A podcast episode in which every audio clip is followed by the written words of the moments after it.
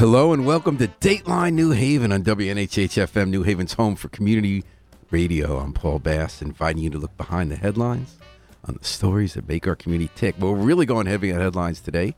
This latest edition of Headlines and Basslines, in which we run down some of the latest stories in the New Haven Independent and uh, reflect them a little bit, and then intersperse them with songs by local artists and locally adjacent artists including we've done this a couple times lately because her career's taken off. Kristen Ford, who we watched her career in New Haven take off over the years, a very inventive singer, songwriter, rhythmic musician at places like Cafe Nine and um, and Stella Blues, and she now has teamed up with Ani DiFranco, who's producing her music and going touring nationally and hitting a big, big market. But first, before we get to her music, we're going to talk about a, a Breaking headline. This just in from the New Haven Independent posted 11:57 a.m.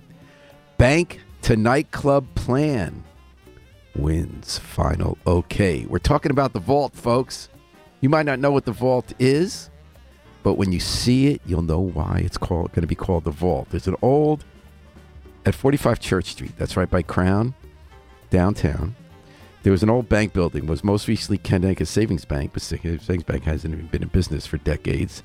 And it's this old kind of uh, dramatic Gothic-looking building. I guess it's a marble column building that was one of those grand kind of banks that looked like temples back in the old days. It's been vacant for a long time. Oh, I see. It's a classical revival building, whatever that means.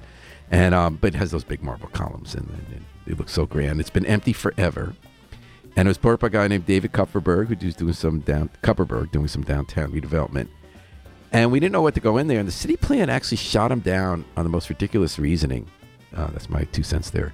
He wanted to put a marijuana dispensary there. And they said that's not good for the neighborhood. Well, you already got, maybe that's why they did it. You already got all these people who are kind of strung out on, on um, heroin and fentanyl who gather there on that very block and the Rite Aid where they buy Listerine. I mean, that's kind of a sad story. And uh, but it's also other clubs in that area. So when they got shot down for a marijuana dispensary, it's right across from Gotham City, for instance. They did get approval to make it a nightclub. So it's going to be a nightclub called The Vault, which is very well named. It's going to be kind of interesting if you're really into nihilism and self abuse. Probably going to be great confines in that like vault. And um, but I I think it's great to make it a club. Some people say, well, they don't like Crown Street has all those tons of young people coming and just getting really drunk and acting wild every weekend. And I'm not going to weigh in on that except to say that I'm probably not going to go there. I'm probably going to go two blocks away to Cafe Nine or some other places where people my age go. But I think it's it is great to have places for younger people to go as well who like to go to rave, rave type music till one or two in the morning. But anyways, the headline, as I said, is Bank to Nightclub Plan wins, wins final okay. The grand former bank building at Church and Crown is now going to be a nightclub. And we wish all businesses do well. Well, I promised you some Kristen Ford music, and I'm not going to start with her new single. I'm going to start with the previous album, War in the Living Room. And this song, in, dedicated to some of the people who might be going to the vault on Crown Street when it's opened. It's called Broke, Stoned, and 23.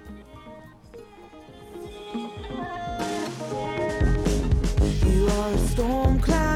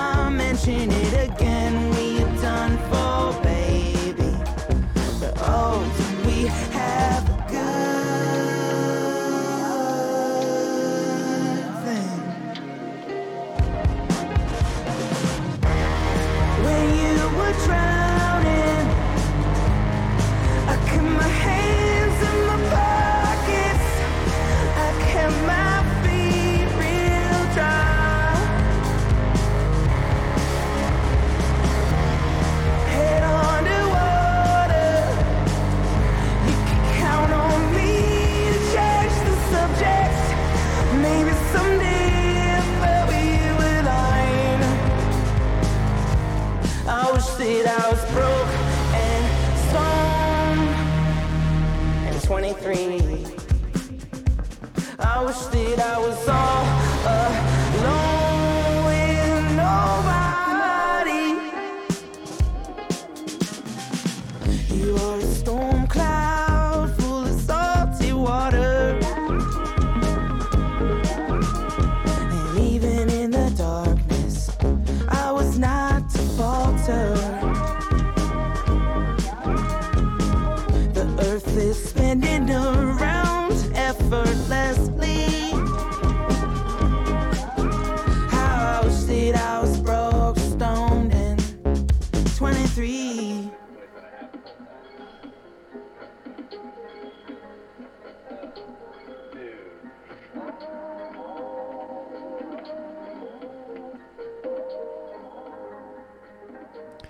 Broken Stone and 23 from Kristen Ford over off her two- 2021 release called War in the Living Room. You're listening to Headlines and Basslines at WNHHFM 103.5. Live streamed at newhavenindependent.org. We're going over the latest local headlines from the New Haven Independent, a little commentary and a little music in between from local artists like Grits King. Saving Time, which is what we're hearing in the background. He's a local jazz musician, does original compositions. One of the stories this week that people read, one of our top read stories, was about the death of Andrea Jackson Brooks. Andrea dedicated her adult life to public service in the best way. She was an alder from before they, when they were called alder, when they're alder women. For 15 years in Ward 4 in the Hills, she was state rep. She was the top aide to former Mayor John DeStefano, worked for the state comptroller, and did something that I always admire people for because I could never do it. She sat through long, endless community meetings all the time, not just as an alder, and we need people to do that, by the way, who have more patience than people like me. But she chaired the Health Board. She was on the management team. She was everywhere. So when people, you know, paid her tribute, she died. She was either 79 or 81. Her family said 79. The public record said 81. And that's actually relevant because sometimes there was a little controversy in Andrea's life. Nothing that reflects badly to her, in my opinion. But the truth is, when she died, when she died, I was one who argued not to play up the most controversial moment in her life that maybe had the most impact on the city. And I think that's because when people die who dedicate their lives to public service, I don't like to focus on the mistakes they made over the end. But I think I'm kind of wrong about that because um, I think that how Andrea Jackson Brooks dealt with her error was important and even inspiring and makes me think of other people in public life, like the alder on the East Shore who recently smashed into a constituent's car and then hid about it, didn't immediately report it, never took responsibility, never. And um, I think it's important that we all do make mistakes. And the measure of a person's life is not that they made mistakes, but how they dealt with their toughest times. So let me let me uh, roll it back a little bit. So Angie Jackson Brooks, you know, always worked at the grassroots, cared about people in the hill, never left the neighborhood, sat, as I said, through those long, endless meetings to make decisions with her neighbors. And she worked her way up. She was a state representative. And then she became the top aide to the mayor of New Haven, John DeStefano. And she did that for a few years, and she dealt well with all people, all different kinds of life. She never forgot who she was, and she was able to negotiate and deal, always very businesslike. And then she became the face of a scandal that almost ended the career of John DeStefano, brought the FBI to shut down City Hall, take all the computers away. A lot of people were fired, including Andrea. What it was was the city had a program of federal money that gave you loans, which weren't really loans, they were forgiven. You get the money, you don't have to pay it back. To f- remediate lead paint. We had a problem with lead paint in our houses. And it turned out that Andrea, who was in charge of the government really day to day, in charge of the people who made those decisions, God alone herself to fix up lead paint that she didn't have to pay back. So it was basically free money from the government that she was administering. So this was a real conflict of interest. And there was a second part of this that um, federal money was involved. So they actually aren't allowed to use it for that reason. And um, so that's why it, it opened the door when this was reported in the New Haven Advocate. It opened the door to a bigger problem, which was how the DeStefano administration in its early years was doing business, which is basically steering government money and, and advantages to people on the inside with whom they're doing business to maintain their place of power, whether it was giving no bid, totally unneeded contracts to people, then raised money for the mayor's election campaign, to forcing people really who worked for the city or got contracts to re- give money to the election campaign. Or in this case, when it turned out Andrea got that loan, it turned out she wasn't the only one. Most of the money for that program, which was technically available to the public, but you kind of had to know people on the inside to get it, it was going to elected officials and government officials. I mean, it was so bizarre that Livable City Initiative, LCI, was the agency that administered the loans. The director of that agency wrote himself a letter, and he's also a good guy. People didn't realize this stuff wasn't okay in the 90s. You got to trust me on this. Times have changed. He wrote himself a letter addressed to himself from himself saying, Congratulations, here's a loan from LCI. I'm not making this up. And uh, uh, the head of the board of Alders family got it. Um, not the head of the board of Alders, one of the top Alders who later became the head of the board of Alders, state representatives, other Alders. I mean, it was deep. And it was part of a larger culture that wasn't just this loan program. That that's why the, the FBI never ended up arresting anyone. They, you know, it was highly unethical behavior, and this was illegal what they're doing. But there wasn't the idea that it was that kind of level of graft that was then going on in three other Connecticut cities. You had the mayor of Bridgeport, Joe Ganim, Mayor Hartford, Eddie Perez, who were on their way to prison because they were personally, the mayors were personally taking money for giving away city business. And then, of course, you had the mayor even of, at the same time, the FBI was investigating all these people. The, uh, the mayor of, Har- of Waterbury, Phil Giordano, not only was taking money from the mob and um, giving out stuff that actually was happening in New Haven too. But the FBI had to stop that investigation of his corruption because at the same time, I'm not making this up, folks. He was paying a crack addict, a crack addicted woman, to bring in her six-year-old, 12, six-year-old twin daughters into City Hall to have sex with the mayor in his office in return for crack. The mayor was giving her crack. I'm not making this up. The FBI caught this on a wire while they were investigating the corruption and said, we, we, we got to shut this down right away. People's lives are at stake. So they said, yeah, New Haven, they were doing this kind of stuff the way you always did government. It's highly unethical, but they ended up not arresting anyone because the mayor wasn't taking money, as far as anyone could tell. But Andrea's career, after ascent over years steady work, was thrown off. Now, a lot of people act the way Sal DeCola did in the Alder in, in the East Shore when he's found doing something wrong and makes excuses for it, gets nasty to people, will never take accountability for it. Andrea just went back to work. Like I ran into her often, and I'd written the story that derailed her career. And she was still professional with me. She, she wasn't happy about it. And the truth is, you know why she took the money? And they again, we were in a culture then where people thought this is how you do business in government. I'm really not making this up. You got to trust me. She had apparently taken in a relative's kid, who no little kid who no one was taking care of, and she was using that money to fix up an old house now, does she still the person running government should not be have, receiving this kind of stuff? You know, especially when that's all who's getting it. But it wasn't like this was some greedy, horrible person trying to get rich off government. She really was a public servant, and she went back to being an alder. She went to work for the state, you know, state controller as an aide. She had relationships that were well earned in government, and she kept showing up. She kept showing up for decades. This was 1998. She kept showing up until near the end of her life like a year before she died or something, or two, two years. This was a woman who believed in public service, who was a professional, who didn't think she was more important than the people she was representing or the issues she was talking about. She was an adult. I know that sounds silly and maybe even condescending, but I think in politics today, not just locally, I mean, geez, look at some of the national stuff. Adults, mature people who don't think, who aren't narcissists and think it's all about them, who believe in public service, I actually think that's a commodity in short supply that we need more of. So, That's my take on Andrea Jackson Brooks. A life well lived, not only because of her accomplishments, but because of the steady work she did and the way she dealt with the most embarrassing moment in her life. Andrea Jackson Brooks, well done. Uh, next, I'd like to uh, play another song from Kristen Ford's album War in the Living Room called Gray Sky Blue.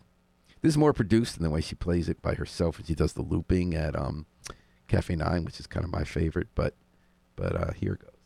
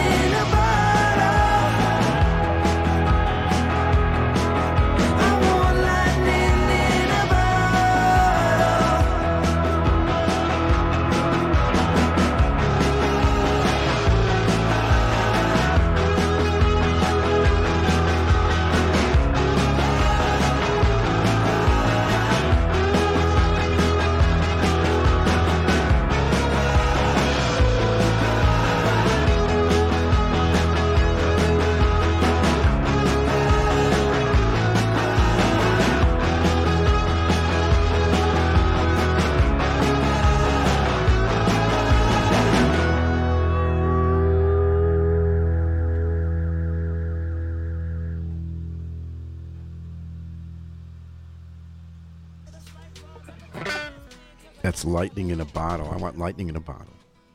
That's uh, Kristen Ford. Oh, let's get in. You're listening to Dateline, New Haven headlines and Datelines. I'm just fighting for control here of the uh,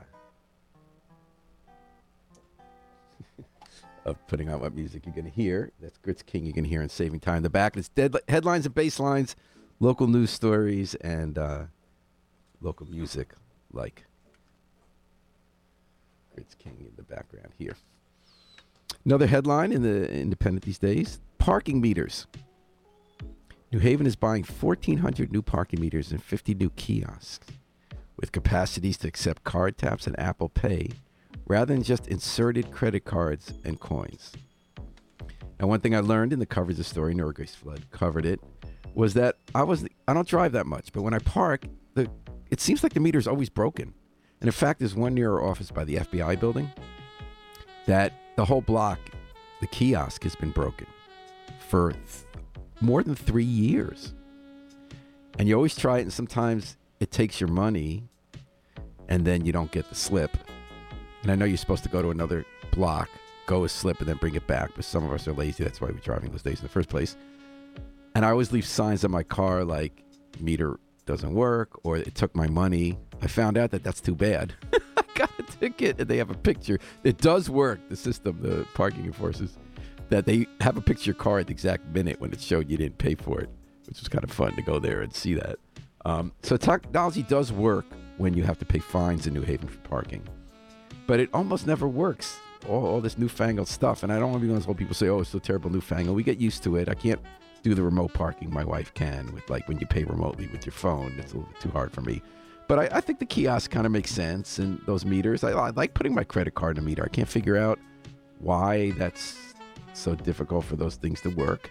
But it went for so many years. Like so many things in New Haven, it's such a poorly managed city. We have a mayor who supposedly, you know, he has no vision or personality or connection to people who live here. But supposedly we're getting this guy who went to school of management who really knows how to run things. Turns out he's a crappy manager and doesn't follow through. So you definitely see that in our parking meters. On the other hand, it's a little unfair to blame him for everything that goes wrong. Although I'd say meters that for more than three years don't work, but it still works to get you tickets for it isn't great management, but we'll leave that aside. Hopefully, that's a new day, and um, hopefully, because I do think people should pay for parking, and a lot of us are lazy. We don't like to go into the um, drive up those big uh, parking garages, and they wait a long time to get out sometimes, and so uh, we whine too much about parking. I actually don't usually drive, so it's not an issue for me, and I love the freedom of that. But I'm glad they're buying the new parking meters. I hope these work for more than a week, unlike last time. Unlike the almost $2 billion we spent on schools, and then they don't work because we don't maintain them, and we point a lot of fingers about it. But I digress. Let's listen to the Midnight Strangers. Teenagers in Westville put out several albums. Now they're in college. The group's on hiatus, but we still got their music we can listen to, like like magic from the Midnight Strangers.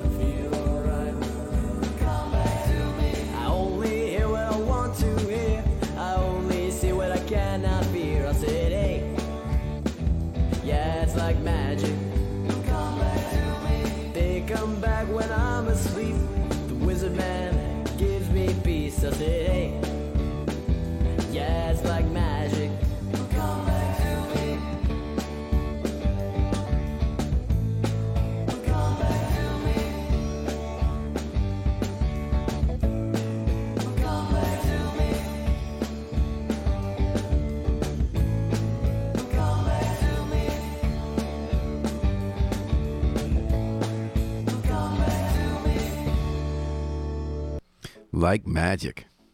The Midnight Strangers, Westville's own teen band. They're not teens for much longer, but the music still has that energy and that optimism. And we're spreading that here on Headlines and Basslines, WNHHFM 103.5, live streamed at newhavenindependent.org. Another story I really enjoyed reading in the Independent this week. I, I enjoy reading all the stories in the Independent. Tom Breen interviewed Kiana Flores, and you, you've read about her from time to time over the years in the Independent. She went to Co-op High. She got involved in the Sunrise Movement, I believe, or you know, one of the um, climate change movements where the young people were saying, "This planet, we got, you got to save it for us. We don't want it destroyed by uh, fossil fuels." And she's been an activist in that. And she grew up in Chatham Square, section of Fairhaven. Her parents were um, immigrants from Honduras. She got into Yale, and now she's going to be, because no one's running against her, the next alder from Ward 1, which is mostly Yale, downtown, which I think is great. And she's the person, it's what's interesting is whom she is succeeding. Alex Guzhnay is also from New Haven, also from an immigrant family from Ecuador, from Fairhaven, also got into Yale as sort of like a first generation ascending uh, into the American dream, we could say, and pushing for a just society. And Ward One has always been interesting about whom they send to the board of alders because they're not usually there that long, you know, because you, you move out of Yale after you're a student, right? You don't usually go your freshman year, although I guess you might be. And so some people then find a way to continue living there a few more years. Michael Morand did it when he was a Yale student. He went to the Div school, Divinity school, and he stayed on a few more years. But usually you have to be sort of like one of those sports people remember who played running back for the Cowboys for the last 40 years. There's a state senator, Martin Looney, who could tell you all that stuff. We've got the Heisman Trophy in 1923. Keeping track of World War Ward One alders is a challenge because they keep going in and out. Like Marvin Krislov, who was the president of Oberlin, he was a Yale and alder as a even though he'd been undergraduate as a law student. Um, Michael Morand, who's still at Yale, was there. Stephen Pryor, who became a top aide to Mayor in Newark and a commissioner in, in Rhode Island. I forget which part of the government. A lot of really smart, ambitious people come through, and the rap on him is, well, you're a Yaley, and a lot of resentment against Yaleys in town. They tend to be Yale students who care a lot about the city and care a lot about politics and are quite idealistic and end up being forces for good. I can only think of one case that I followed it for 45 years where a Yale alder actually was carrying water for Yale as an alder. Most of the time, they don't. Most of the time, they're supportive of good decision making. And while you like to have people like Angie Jackson Brooks, who are in for the long haul, they get experience over time, they make decisions based on deep connections and community. It's not so bad out of 30 alders to have one seat where an energetic young person who's excited to be part of a community adds some more perspective and help to the uh, public service to the mix. So, but what has changed is that the alder usually was a white person, sometimes man, sometimes woman, usually came from privileged background. And now we've had two in a row who grew up here in New Haven from immigrant families.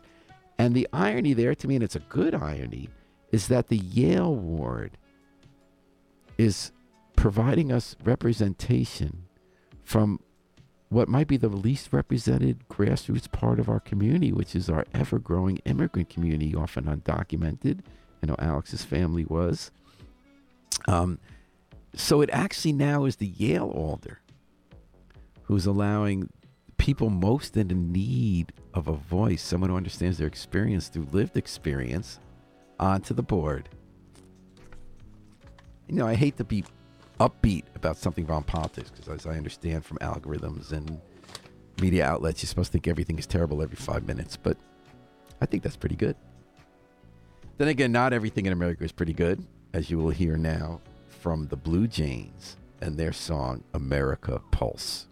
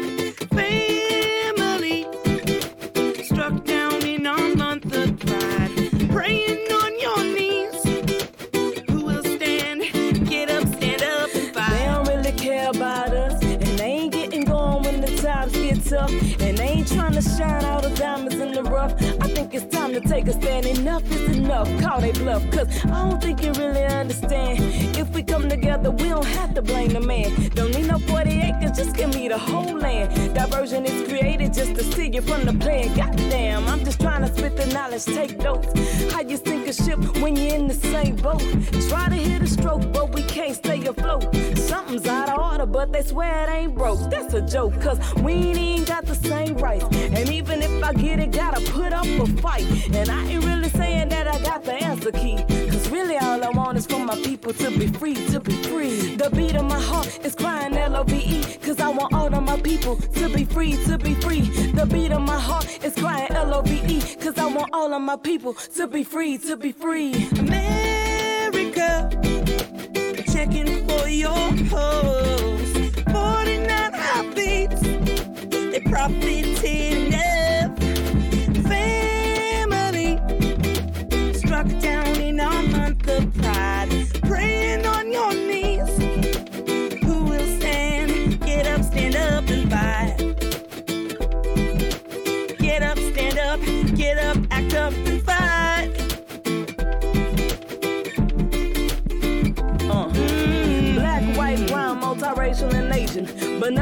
were here until they took it from the natives. Then we turned around and had a nerve to be racist. Justify the use of religious discrimination. Now the terror got us in the palm of their hand. But we can't get together to create a counter plan. Violence, silence, rising riots, innocent dying, government lying. Can't get ahead cause we all too consumed with who I sleep with and where I use the restroom. I'm just trying to tell you that I got the antidote. Campaign for love, let peace win the vote. Feel like giving up, but I still got hope. Respecting every person that will really be dope. You can stand with love or fall from the hate. Let's adopt one label for ourselves, human race. Oh, yes, we should pray for Orlando. Like we pray for Sandy Hook, San Bernardino.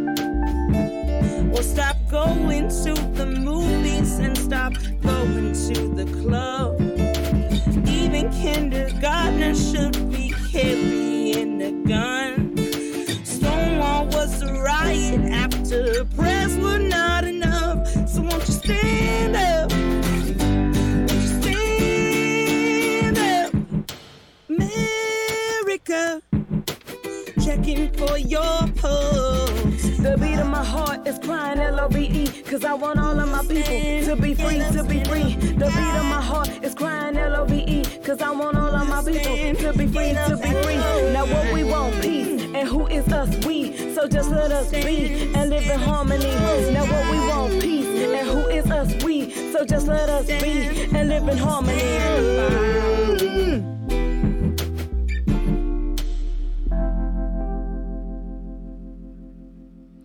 The beat in my heart is going L O V E. America Pulse. About the shooting, the massacre at the Pulse nightclub in Orlando. The Blue Jays story, America. Man, I think that is a powerful, powerful song. And a cry for humanity, which we hear in the face of all disasters and who lives count. And that makes the humanist argument that all lives count. And uh, talking about that headlines and basslines, WNHHFM 103.5. Live streams at newhavenpen.org. You know what? There's something special today in one of the headlines. The governor of Connecticut, Ned Lamont, did something right. Something that wasn't just protecting the interests of the elites that he comes from. Let me explain. So I want to say go Ned because not many days you can say that. Yale New Haven Hospital wants to buy three more hospitals. As you know, the state is getting carved up, New Haven Hospital and Hartford Hospital, the same way it's getting carved up by two media companies, Hearst and the and the Current. It's getting carved up. All little hospitals are being bought up. Generally, people are concerned about hospitals getting bigger, not enough competition, owning market share.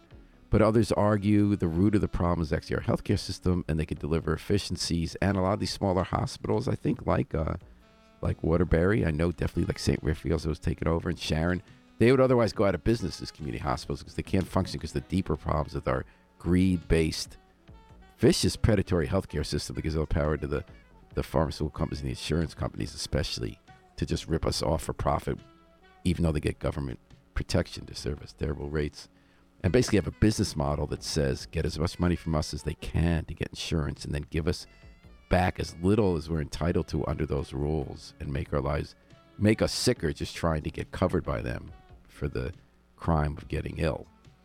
So given that I'm agnostic about whether you allow these hospitals to merge. Sometimes there's no choice. But here's the thing they're nonprofit, but they are like large corporations for profit in that they own the medical practices. They have these vertical structures where, where they cut across the um, different steps you get at healthcare, the, the, the rapid care, urgent care centers, the testing centers.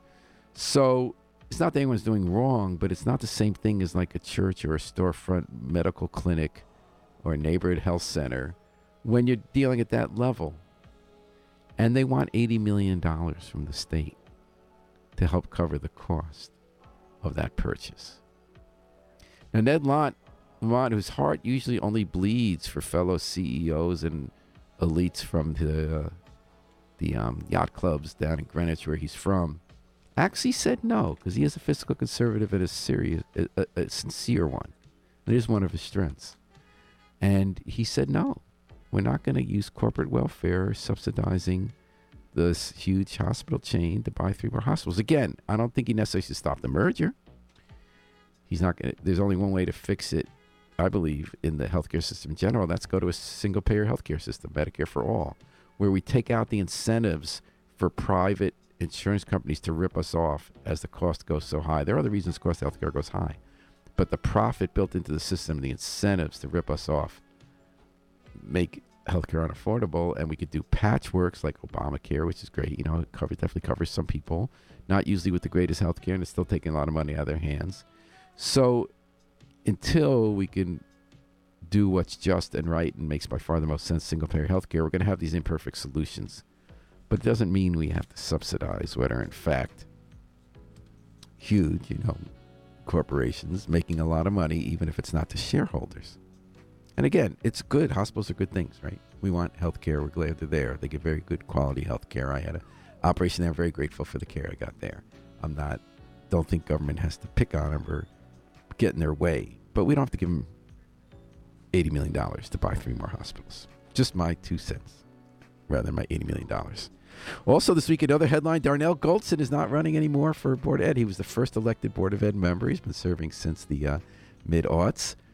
And he's been the most interesting, and colorful member. He asks the tough questions, he gets into controversies, he's independent of City Hall, and he pushes for transparency in a opaque board that doesn't understand the right of the public to know what's going on. So, job well done. He wasn't going to win, I don't think, a third term. Andrew Downer's running. She got the support of the party. I'm hoping she's going to be good too. She's a good person. A lot of good people on that board, public servants. Darnell Goldson played an important role there, the way he did as an alder before that.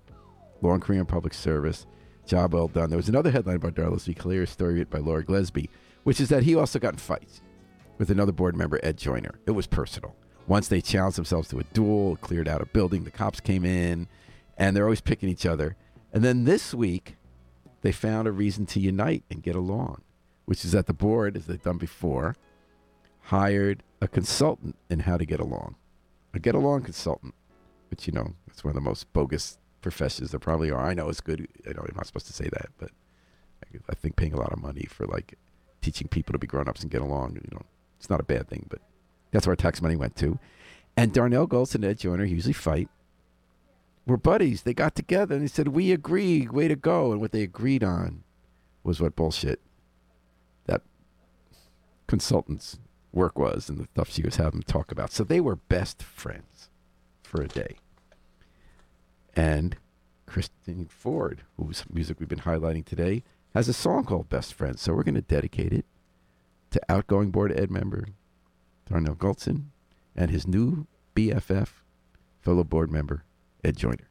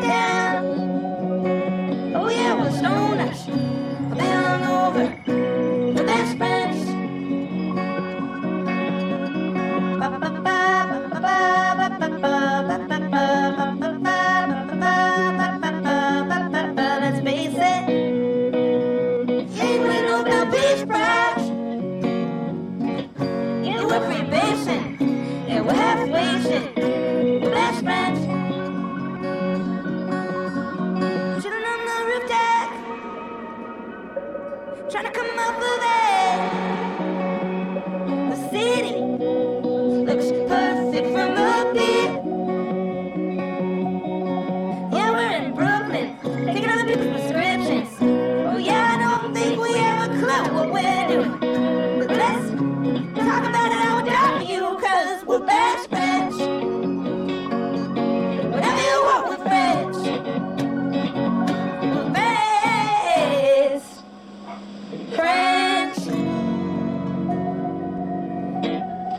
Best friends from Kristen Ford, like the BFFs of New Haven.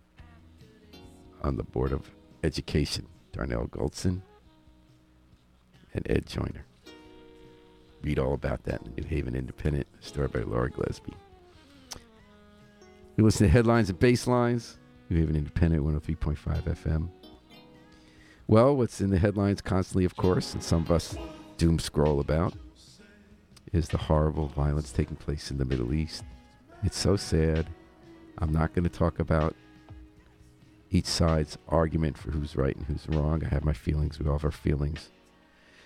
New Haven is trying hard to express our outrage, our pain that different communities are feeling, to do it in public.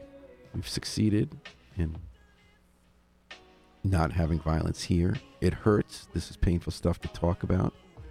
I would argue that we are doing our best right now to cope with the situation that touches a lot of people personally, people they know, but also goes deep into our souls about who we are as human beings, who we are as part of a country with a role in that part of the world. It's tough for reporters. Tom Breen, the editor of The Independent, and the reporters have done such a great job of making sure everyone's heard in a robust comment section and coverage of the stories. And it's a, it's a, um, I think we just got to keep trying to hold on to our humanities when the time's toughest. And one thing, a point I, I, I like to keep making is not not only not forgetting the people on all sides who are civilians caught in the crossfire, horrible deaths or kidnapping. Not only the soldiers, the people with the guns and the bombs on both sides, they're conscripted as well often, and they're lying, or and they get killed. But also the people who survive. What happens next? What happens when the smoke clears? What happens when the bombs stop falling? What happens when the shooting stops? There are all sorts of political questions, again, interesting, important, hard to tease out. But there's also the individual human question. We learned that so much from the veterans of the Iraq and Afghanistan wars. As technology changed the game, changed the nature of warfare, so many people were sitting eight hours a day, 12 hours a day, just playing the equivalent of video games as they would target people in another part of the world and have drones drop the bombs and it destroyed their lives. It wasn't so easy. They weren't able to just go home and then move on. Witnessing, participating in warfare, in massacres, especially usually at the time you think you're caught up in a cause, and later it's easier to see both sides. It, it destroys people, destroys their lives. So I'd like to. There's a song about veterans of uh, Iraq who came back to that life forever changed. Slaid Cleaves wrote it. He's a singer songwriter, He's been around for quite a while. On his 2013 album, Still Fighting the War, the song is called Still Fighting the War, and that while our hearts go out every day to the thousands and thousands of people, millions of people whose lives have been upturned in the misery in the Middle East and the collateral feelings here. Also thinking ahead to people are going to be living with the consequences in their own lives and their families' lives for decades to come. Hard times coming home now. Can't get your feet on the ground. Got some issues and no one wants you around barely sleeping and you can't get through to VA on the phone. No one's hiring and no one wants to give you a loan. And everyone else is carrying on just like they've always done before. You've been home for a couple of years now, buddy, but you're still fighting the war.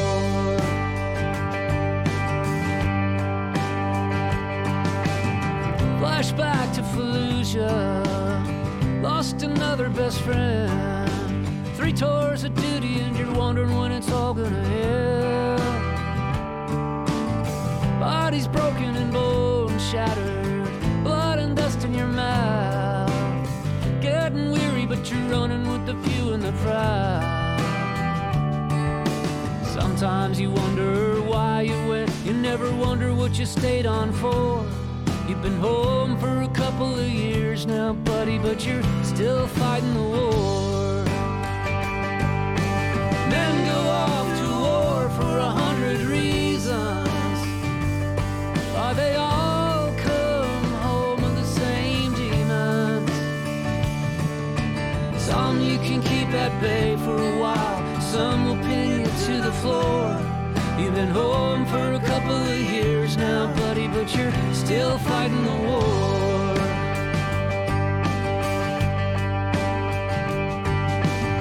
The bedspread is fraying, faded and tearing apart. Two strangers holding each other in the dark. Tell me, what were you dreaming?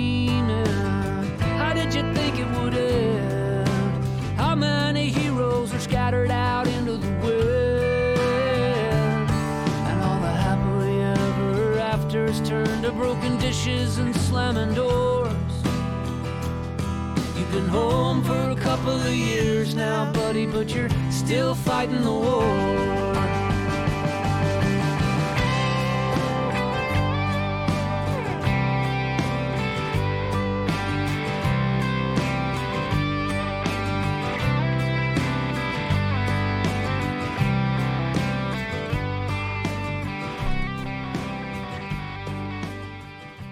Been home for a couple of years now, buddy, but you're still fighting the war. Slaid Cleave still fighting the war. And uh, indeed, after the shooting stops, after the smoke clears, this war now in the Middle East is going to be continuing in different forms and affecting our lives for a long time to come.